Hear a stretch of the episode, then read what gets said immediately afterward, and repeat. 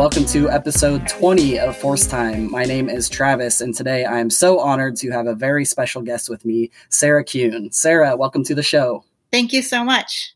Thank you for joining me. Sarah is the author of the popular Heroine Complex series, as well as the DC graphic novel Shadow of the Batgirl, her 2019 YA novel I Love You So Mochi, and a variety of short fiction and comics. She recently joined the Star Wars universe by writing Dr. Aphra, an audiobook original, and it was so good, made me fall in love with Dr. Aphra even more than I already was, and couldn't recommend it enough. So if you haven't bought it yet, please go do that and listen to that as soon as you can because it's it's just so good. And we might get into some spoilers here today as well, so just you have been warned.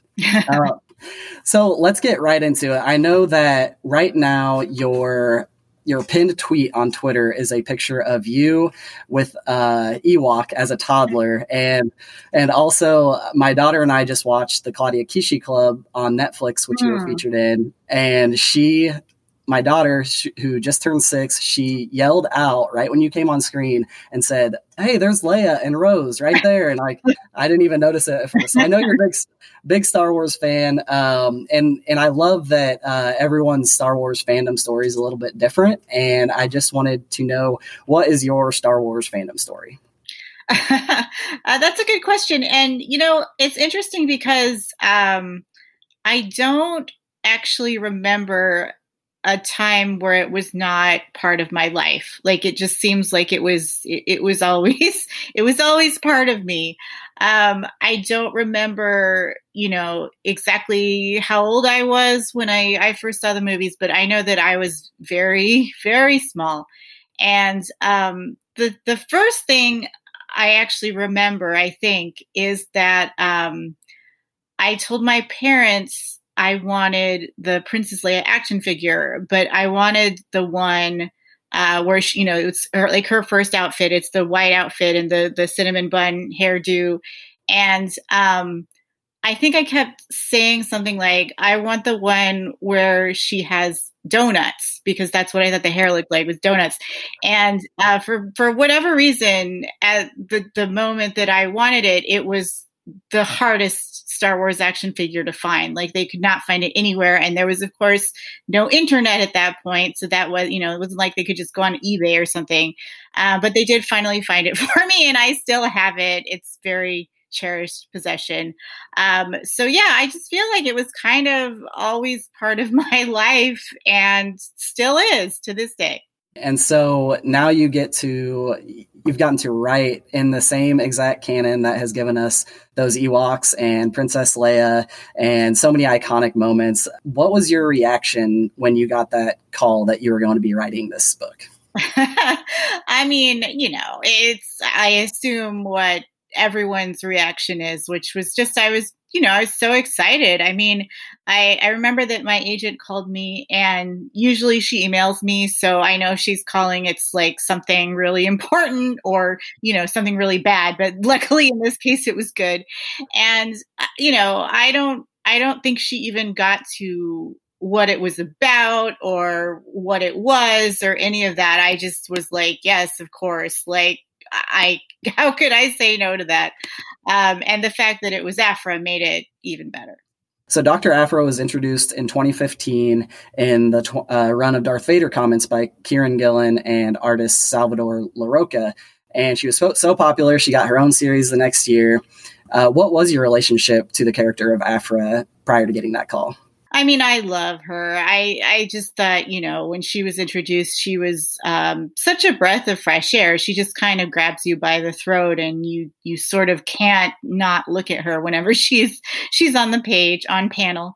Um, so you know, I I always had this sort of very deep love for her, and the fact that she you know, is, um, you know, looks like an Asian woman, which is what I am, was certainly very meaningful. I don't, I, especially at that point, had not really seen faces like mine in Star Wars.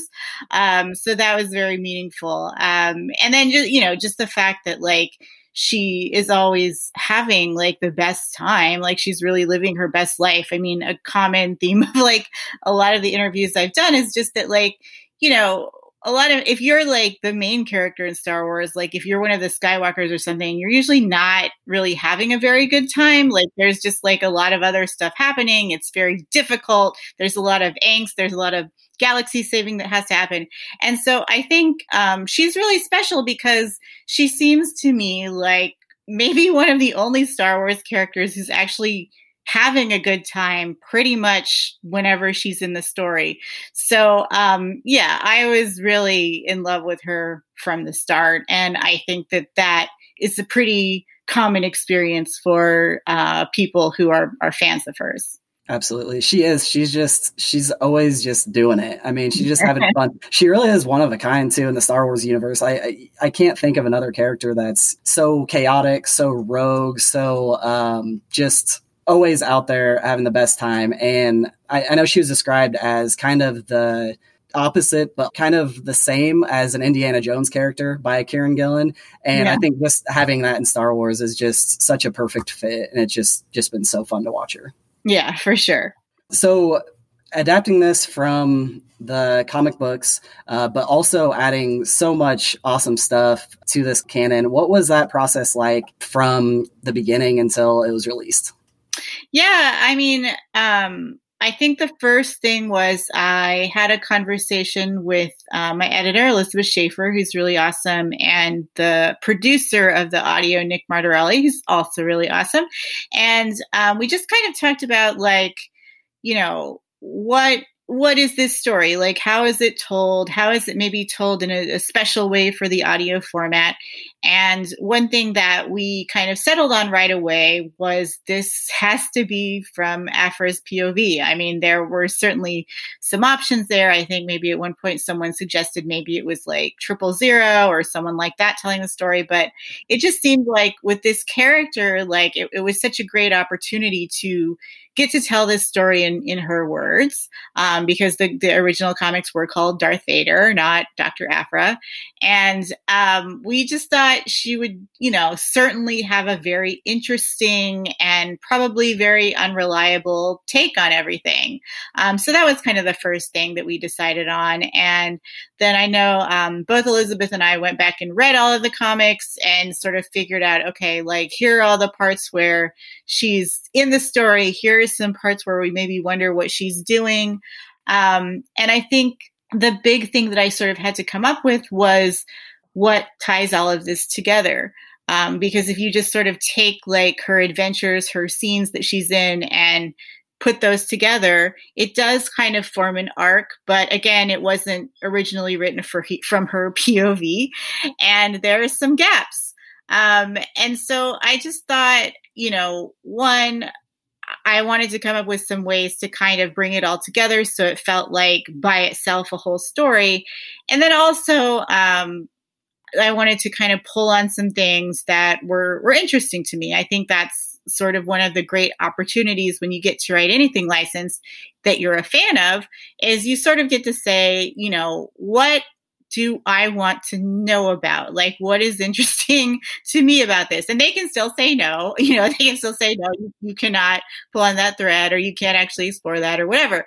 Um, but in this case, everyone was really open to my ideas, and you know, the the biggest thing that I I thought uh, was something that I had been interested in that I wanted to explore more was the relationship with Sana Starros, um, because most of what we've seen from them on the page um, has pretty much been the aftermath of you know their breakup, which was apparently very horrible, and most of their page time is spent, you know, hating each other and literally trying to kill each other. So I just thought um, that was something I wanted to explore just because I really, I really thought that if they're sort of reacting to each other so intensely, especially Sana, it's very, very intense hate. Um, there must have been a moment where this you know this relationship was was good. This there was love there. There was like some some kind of passion to inspire all of this hate. So that was something that um, i really wanted to explore and it, it kind of became you know the backbone of what how how we pulled the story together. I think that was such a good choice. That was my favorite part of listening was all of those scenes and really how you have Aphra who is so we've said, said it a lot, but chaotic. And yeah. But but Sana is that one person that really makes her just stop and like uh, really think about things and just uh, you know it kind of takes her breath away you know when she sees her after so long and and i know you have uh, written romance before um, what did you pull on um, for romance with those two because we have like just within star wars we have so much great romance with han and leia with anakin and padme. I mean it's it's it's all over star wars. Was there anything um, that you uh, that inspired you for that relationship I mean, I've always been a big Han and Leia person. That was really kind of the first uh, fictional romance that I I imprinted on. That you know, kind of made me want to you know write more of that and explore more of that um, in stories. And um, yes, I always love writing romance, even if uh, something I write isn't technically a romance. There's usually some kind of romance in it. Um, and you know, I, I think that sort of the the lesson I've taken from from writing so much romance is it does uh, that kind of story really makes you go deep into character, and um, particularly for whoever's involved. In this case, Sana and Aphra, um, you really have to think about, you know, from beat to beat, from scene to scene, how does do each of these people feel? How do they feel not just about each other but about their circumstances about their environment about you know whatever else is happening with them? And um, since the story with sana and aphra and you know the the parts that we included here um, takes place over you know many years like it sort of spans different different points in the timeline. There's you know parts where they're much younger there's parts now where they're older and they've seen a lot more um, that was really important was kind of keeping track of you know especially aphra since again she is telling the story but also sana you know how she's reacting to aphra and why she has such a strong reaction when they see each other all those years later. You know, clearly some stuff has gone down. So um, I think that was the main thing I really tried to keep in mind was just like, how do these two specific people feel about each other at every moment? And how does that kind of affect how they react to each other? The big reveal in this book, or one of the one of the reveals is that Aphra is recording this for Sana, and the way that Aphra is recording it is just so funny um, because it, really reminds me of recording a podcast where I'm like, oh, I I need to go back and and like edit that part out or mark this time.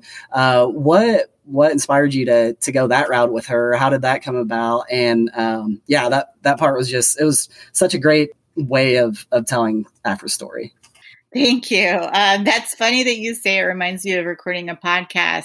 Um, for me, it kind of reminded me of, you know, um, when I was younger and I kept a regular diary, and I think it was the kind that had um, like the lock on the side, so like no one could read it. And still, I feel like even when I was like 11 or 12, a lot of times what I was thinking when I was writing in my diary was like, what how would i feel if i died or i disappeared or you know someone found this and they read it? Like how would i feel about that? And so i think like you know that's what inspires like a lot of you know well at least i don't know if, if kids write in diaries anymore but tweens of my era um it was like always like keep out like pages that were like keep out or like don't read the next page or like sometimes you would like cross things out or like rip the pages out. So you were sort of you know controlling your narrative like you were controlling you know what people were going to read about you. And so i feel like at, for aphra that's she's the character that that is so you know, that's so prime for. Like, of course, she wants to control the narrative. Of course, she cares what people think about her. Like, she acts like she doesn't, but she's always putting on that bravado and she does want people to see her a certain way. Um, so I just thought, like, especially since we were going so deep into her particular POV, that would be really fun. I knew that I wanted it to be first person because I just thought, like, you know, what an opportunity is again to tell that in her voice.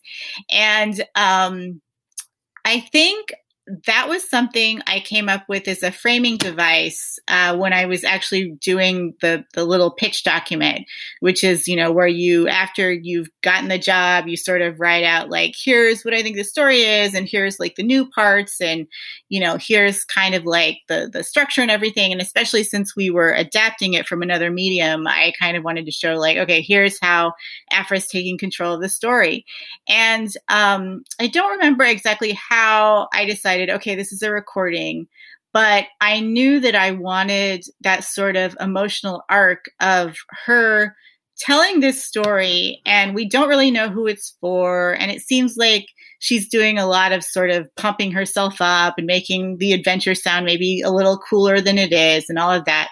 So I kind of wanted that sense of like, at first you think like she's just recording this for some unnamed, faceless audience of, of fans, basically. Um, and then, of course, as it gets more and more personal, and she starts kind of addressing it almost specifically to someone you're like wait this is you know maybe for someone. Um, and i just thought that was another way to kind of bring in the the sana relationship. And it was another way to explore what her kind of arc is. And for me the key to that was um, a great Kieron Gillen line from uh, one of the first issues she's in, where she says something like, um, The way I've lived, I know I'm lucky to be alive. And I felt like it's interesting because there's something very flip about that. There's something very glib about it. It's, you know, it's her making a joke. She's being funny like she always is. But there's definitely a deeper sentiment running underneath. And she keeps saying that she's okay with dying but she's she also has such a survival instinct that I think at different points you're like, okay, we know that's not true. Like we know that you're actually not okay with this, and you will sort of do whatever you have to to live because that's what you've always done. So I wanted her to go kind of go through this um, this emotional arc where she realizes that she does actually want to live. She does really fight for that. She fights to always find, you know, what she calls her door is sort of like a door out of a, a bad situation. And she gets into so many of them, she has to find these doors all the time.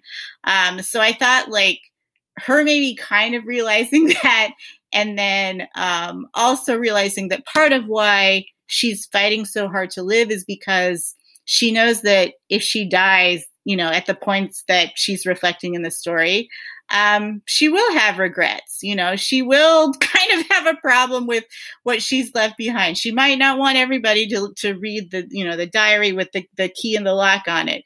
So um, I just thought that was really interesting. And you can tell in the original comic story by the way that she's reacting to Sana during the the prison break sequence that she does care. She's just trying to act really hard like she doesn't. Um, that's re- some really sort of subtle, brilliant character work in those issues. And so I really wanted to bring that out and kind of explore like, you know, it's Afra, so she's not necessarily like going to have this big revelation and hold on to it. Um, like she's not necessarily going to carry that forward in her life. But I thought it would be interesting if she at least thought about it. And she thought, sort of like, okay, like, I do actually want this person who was at one point very important to me, even though I won't admit it ever unless I am actually dead. I do want her to know that I cared. And it wasn't just something that, you know, I sort of forgot about. And, you know, I, it's not that I don't feel bad about, you know, wronging this person in the past. I actually do. I just don't want to admit it. Um, so I thought all of that was really hopefully you know served well by having her make this recording that we see kind of um, disintegrate over time until she's sort of forced to be the most vulnerable. And you you definitely get that at the very end where she where she does say that like i i do care. And you're just like oh like that it, it just adds so much you know it, it really brings the whole story together. And i think you talked about a, a diary and you know having your own narrative or getting to tell your own story it, it reminds me first off it reminds me a lot of hamilton you know mm-hmm. where uh, like the death is a common theme with that you know with, yeah. with alexander hamilton he brings death up a lot um, and then the whole thing is you know who lives who dies who tells your story she wants to tell her own story and with the diary portion, it's really funny you say that. My my wife just gave my daughter her old diary, and it has the lock, has the lock on that and and so my daughter's been uh, doing that but when we first got it i was like oh andrea like we should look through this. I bet it's really funny. She's like uh no like let me look through that first you know and it's like she wants to rip out the pages that she yeah. want me to see so so it's just you know it, i don't know if kids really write in, in, diaries anymore but i know my daughter at least has one now. Uh, we'll see if she uses that um, when she when she grows up. But that's great. uh, another thing i wanted to ask you about that i, I really loved was right from the beginning, um, right from the first scene, it just like one of the ways that I view Star Wars or you know somewhat judge Star Wars, um, especially new Star Wars, is how Star Wars does it feel and right from literally the first minute of this story, you're just dropped in to the middle of a story, um, and it just feels so Star Wars from the beginning. And then we get Maz Kanata, who just the contrast of the characters is is awesome and it and it tells everybody kind of who Aphra is, even if you don't know who she is. Like right from the first two minutes, you know you know who she is. Um, what went into the decision of using Maz in that opening scene? it's funny that you asked that. Um, you know, when when I had that first conversation with Elizabeth and Nick, and we were sort of talking about like broad strokes for you know these audio dramas, like do's and don'ts. What do people like? You know, what's kind of some fun things to bring in? What are some new things we could bring into this story? Um, I remember that uh, we talked about like wanting to have this first scene that took place a little bit before the moment where we first see her in the in the comics, which is when she's trying to liberate the triple zero matrix um, as part of a job. And so we are like, okay, so what would she maybe be doing right before that? And I wanted to really have the scene um, that's in a lot of uh, like heist movies or like you know movies with like con people or whatever where um, you see that person being really really good at what they do. You see the sort of like why they are able to like accomplish all of these things and how they get away with stuff. And you know um, the first scene that we see Aphra in in the comics we do get the sense that you know she is good at her job but she also gets caught immediately. So it's like you know if she's telling the story obviously she's not going to start there with her getting caught. Like she'd want to show off what an amazing sort of, you know, archaeologist slash explorer slash person who gets out of a lot of jams she is. And so I did want to have this kind of space battle you know, um, where we see her like being really good at her job, the sort of the fast talking and the trickery and, you know, the way that she does kind of speak to these, these droids and these mechanical things as if they're people, as if they're things that, you know, she can sort of, well, droids are people. I'm sorry. I didn't mean to like, to put down droids. I meant more of the like the parts of the ship that are, you know, maybe not sentient that she's kind of configuring. Um, but I wanted to show all of that. And then then uh, Nick had said something in that initial conversation about how, you know, um, in the audio dramas, a lot of times the fans really love it when they hear familiar characters because it's an exam it's a chance to hear those voices. And that's actually why i also ended ended up writing um, a padme speech um, a little later in the book. There's sort of like this moment where she finds this holo of padme and she's like listening to it. And i was like oh i can write a speech for padme and then people can hear padme. And so with this one i was like uh, well who would she be fighting? Like who would make sense for that era? Who would she be like stealing stuff from? And um I can't remember if it was me or my husband. I think it actually might have been my husband. He was like, it might, maybe it's, you know, maybe it's Maz. Maybe she like tried to steal something from Maz. And that was really interesting to me since we've heard all these, you know, the, this talk about how Maz was like this big pirate queen. And that's how she got a lot of these artifacts that are now in her, her little bar. And so I was like, that could be cool. Um, you know, I feel like, we maybe haven't seen Maz as much in, in other situations or in, in situations where she is being that badass pirate queen. And I thought um, her personality would play really interesting opposite Aphra. Um, so that was just that was really fun to write because it was that big space battle, but it's these two, you know, kind of unusual characters having this very contentious interaction. And um, I when I wrote the the pitch, I actually wasn't sure if they would let me use Maz. You know, I'm never really sure like what's off limits because it's something else is being done with it or because for whatever reason you know the, the continuity has decided that x is not possible or like whatever it is so i was really happy when when um, they let me use that as well and um, that scene i think is is very fun to listen to for sure. And it, yeah, just listening to it, it was it, I couldn't stop listening to it after that because you're you're just like you're thrown into the middle of the story like every single Star Wars movie, like most of the comics where you're just you're in it. And so, yeah, hearing Maz's voice, you're you're totally right. The fans love that. I love that. Um, anytime I hear, you know, certain things like, oh, okay, you know, I love that uh, continuity. And I'm kind of a completionist too, where like I want to know every detail of everything. And so, uh, getting a little bit more Maz was was definitely good. And yeah, it just it, it set it up so well. You know, we have the pirate queen on one side that wants to keep it, you know, keep the microdust, the stealth antique microdust, which is such a good Star Wars uh, artifact name. Um, but she wants to keep it, you know, for good and safekeeping. And Aphra's like, no, like I, I want to use that. Just it was a it was a great great way to open up the story. Yeah, I mean, um, I think Aphra is like um, an interesting archaeologist because she does always want these these things to sort of be used. Like she wants them to be like enjoyed by people instead of just like sitting in a vault or a museum. And so i love that sort of aspect of her that she has like respect for these artifacts but she also doesn't see any reason to like preserve them. Like she wants them to be used for whatever their their original purpose was. She respects them so much that she has to see them in action. Yeah.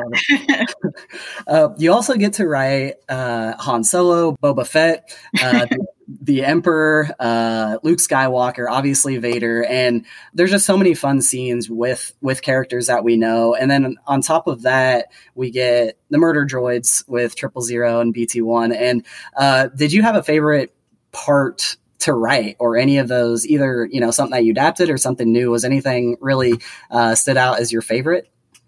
I mean, of course, Aphra is my favorite. Um, she takes up a, a, large portion of the running time. Um, but besides her, I mean, it was obviously it was all you know a delight. I mean, I just writing those names into a script is like a trip. Um, but uh, I mean, of course, Triple Zero, who I think it was sort of one of the most anticipated voices because people really wanted to know what he sounded like. Um, of course, he was a lot of fun. You know, he had a lot of amazing dialogue that Kieron wrote already. Like, he did such a good job of sort of establishing what is a really, I think, very distinctive voice in Star Wars. And so, whenever I got to write new lines for him, um, it was just kind of the best because he's just so horrible. Like, he just is so like if you can think of like a decent thought, he will think of like whatever is the exact opposite. And his hatred for organics and humanoids and you know anything that's basically not a droid, I think just provides so much for that. It really like lends itself well to sort of writing these these horrible lines he's saying. Um, and you know, I also loved writing the the Wookiees, all the different Wookiees. Um, that was very fun. And again, it's just it's just one of those things where it's a trip because uh, uh, also with both the Wookiees and the droids, um, a lot of the quote unquote dialogue you're writing is not actual dialogue. It's like sound effects and like different kinds of roars and different kinds of beeps. Um, so sort of figuring out like how how would this Wookiee roar in this moment. How does it sound different from like all the other times? Uh, was a lot of a lot of fun. Is it like uh in parentheses roars angrily for black yeah. anthem or?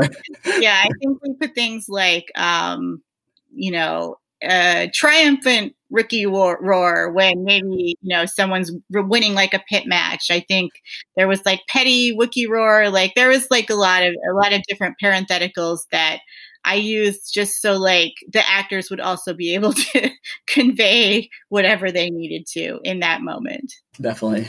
Um, another thing, uh, switching gears a little bit, another thing I wanted to ask was Dr. Aphra has been especially important to Asian American fans as well as the LGBT community.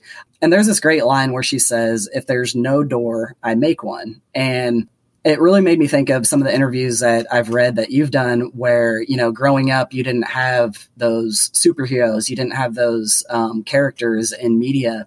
Um, and so now you're writing them, you know, with, with the heroine complex.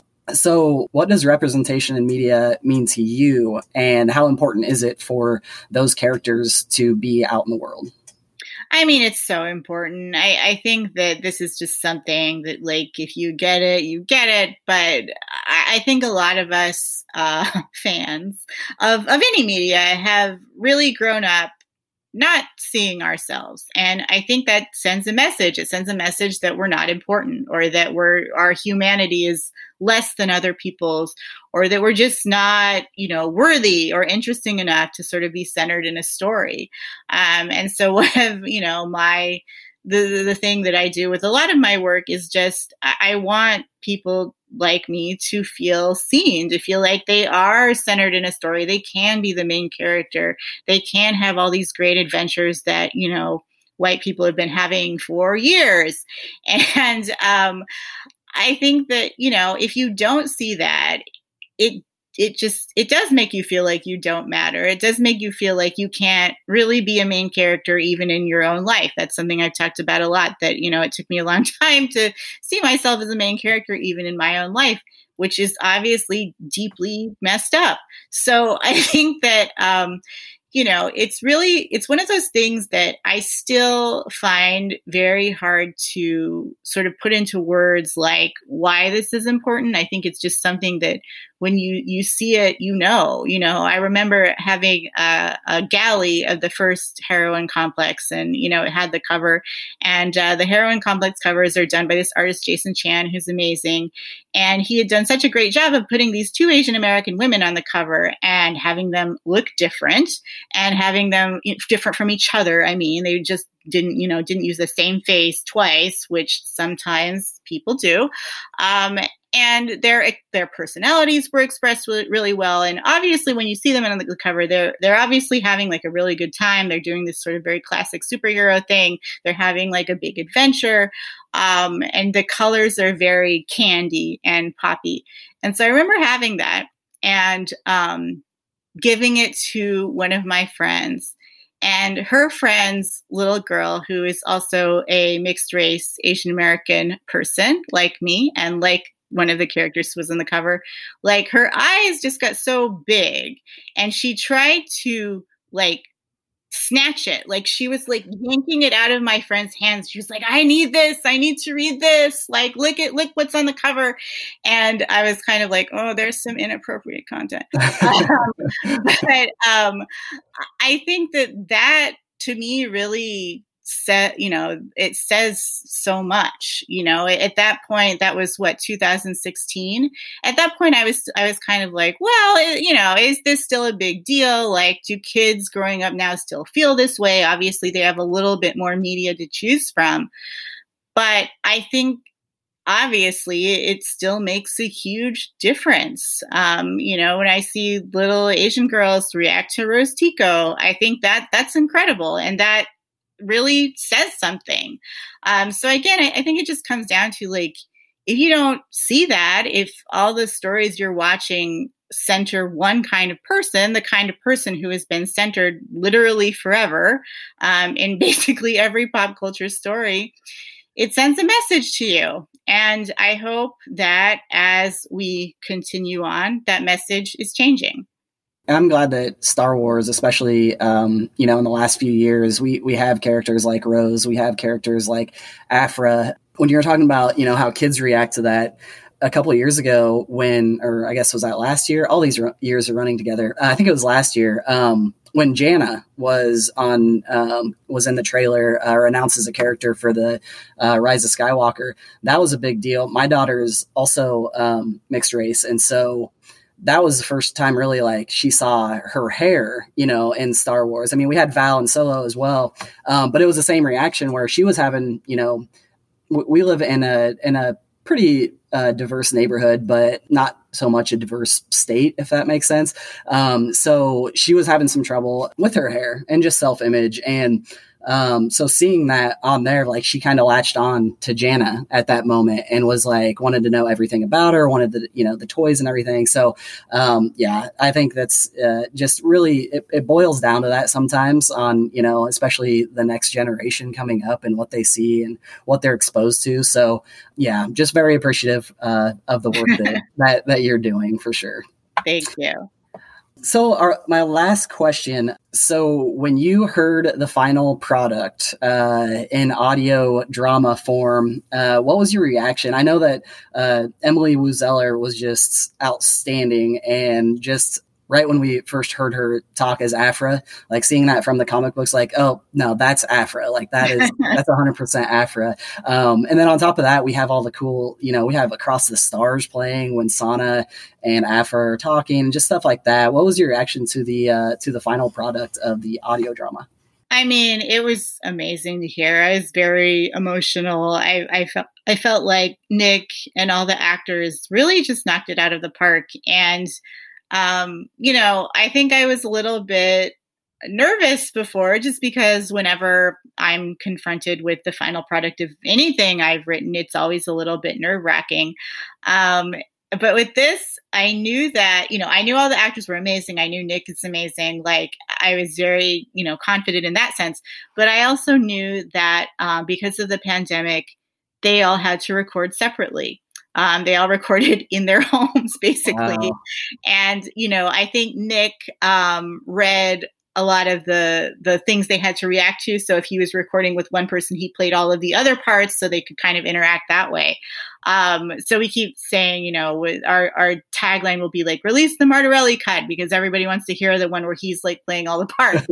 um, but the way that it came together, I thought was extra amazing because of that because I, I couldn't tell it sounded like they were all in a studio together and it sounded like they were you know legitimately interacting with each other um, they did they were able to record um, some of the Aphra Sana scenes with uh, Emily Woo Zeller and Nicole Lewis um, on on a Zoom. So some of that I think was they they recorded together to kind of get that chemistry.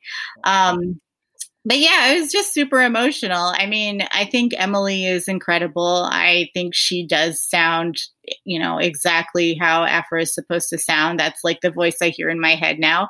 And it was really nice to see other people reacting to her so positively as well.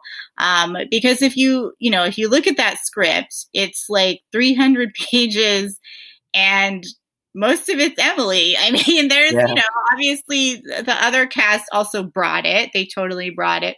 But she has to do 300 pages of internal monologue plus her dialogue. And she kind of has to switch between all of these different, very extreme emotional states, like really fast. So you know she's she's obviously has that bravado then she has to be kind of vulnerable then she has to be in love.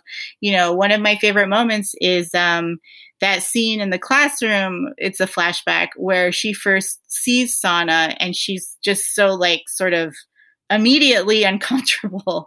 And uh, i listened to it with my husband and he's like oh you can you can kind of hear her voice drop. Like she's she's so like it's like goes down an octave because she's suddenly like oh my god who is that? And so i thought just like even with just like small moments like that i thought um she brought so much to it and it's such a full performance and i still can't i still can't believe that you know she recorded most of that virtually and that there was so much of it and that she did such an amazing job. So, yeah, she was wonderful. And um, just hearing her and hearing her kind of bring Aphra to life definitely made me very emotional it definitely was the fastest I've ever listened to an audio drama. It just it, it flew by. I think I finished it in two days. And normally, uh, audio books and audio dramas, it takes me a lot. takes me like a week, you know, commuting from work and stuff. But like, I couldn't stop, couldn't stop listening. It was just, it was just so well done. And um, yeah, definitely glad that glad to have you in the Star Wars universe. Thank and you. and and I really hope we get more of you as well. Uh, um, thank you so much for joining me. I I really appreciate your time can you tell the listeners where they can find you and of any future projects you have coming up? Sure. Thank you so much. Um, yeah, you can find me online. Um, I'm on Twitter a lot. My my username is just my name, Sarah Kuhn, K U H N. Um, on Instagram, I'm Sarah Kuhn Books. And uh, my website is heroinecomplex.com. That's heroine like super heroine, not like the drug. And I'm sure it needs to be updated uh, many times. So I, you know, you can go there, but you might not find the most up to date information.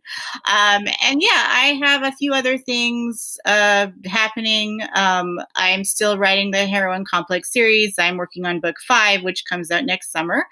And um, I also have um, a YA rom com coming out next year, um, which is not really supernatural. It does have a little bit of like everyday magic. It's kind of fairy tale inspired. It's called From Little Tokyo with Love. And it's about a girl who does not believe in happy endings. And, you know, I don't want to give away any spoilers, but by the end, she might have changed her mind. So um, those are the main things um, I have coming up. And then I think I have a couple things that are, are still secrets. So someday I'll get to tell you about those. perfect. Perfect. Well, congratulations on everything. And there is one more thing, um, and it's on your Instagram profile right mm-hmm. now, and it's a blog post on uh, Angry Asian Man uh, yeah. on that blog, and it's about community and burnout. And I just want to say, everyone, first off, everyone should should read it. It's it's just so good, and I really appreciate you, you know, putting that out there. And it was um, very personal, I could tell, and um, but it was very inspirational as well. So just wanted to say thank you for. Oh, well, thank you very much. I really appreciate that. Um, that was a very uh, difficult piece to write. It took me a while. Um, the ending of it kind of changed thanks to some recent events. Um, but yeah, I, I think that that's, you know, community is probably something that's on all of our minds right now, especially since our communities are being challenged this year and we kind of have to find other ways to, to come together since it's so hard to come together in person.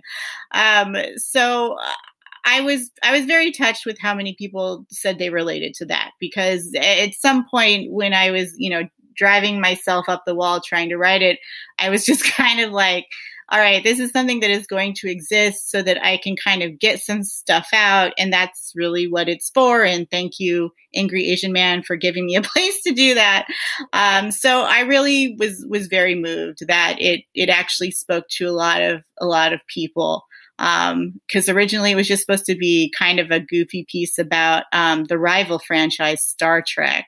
Um, which I also I love both Star Wars and Star Trek. Yeah. Um, so the fact that it became something else and you know phil angry asian man still wanted to actually run it and you know that people actually responded to it really meant a lot to me. And i hope that it means that you know our communities are going to be okay. They're going to survive our most recent global crisis crisis crises all of them. Yeah. um, and hopefully we can sort of keep connecting even if it's like this over, you know, a video or a podcast or a Zoom or whatever it is. I hope we can keep doing it.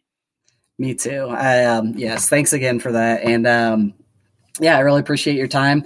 You can follow the show at Force Time Pod on Twitter and on Instagram. And until next time, may the Force be with you.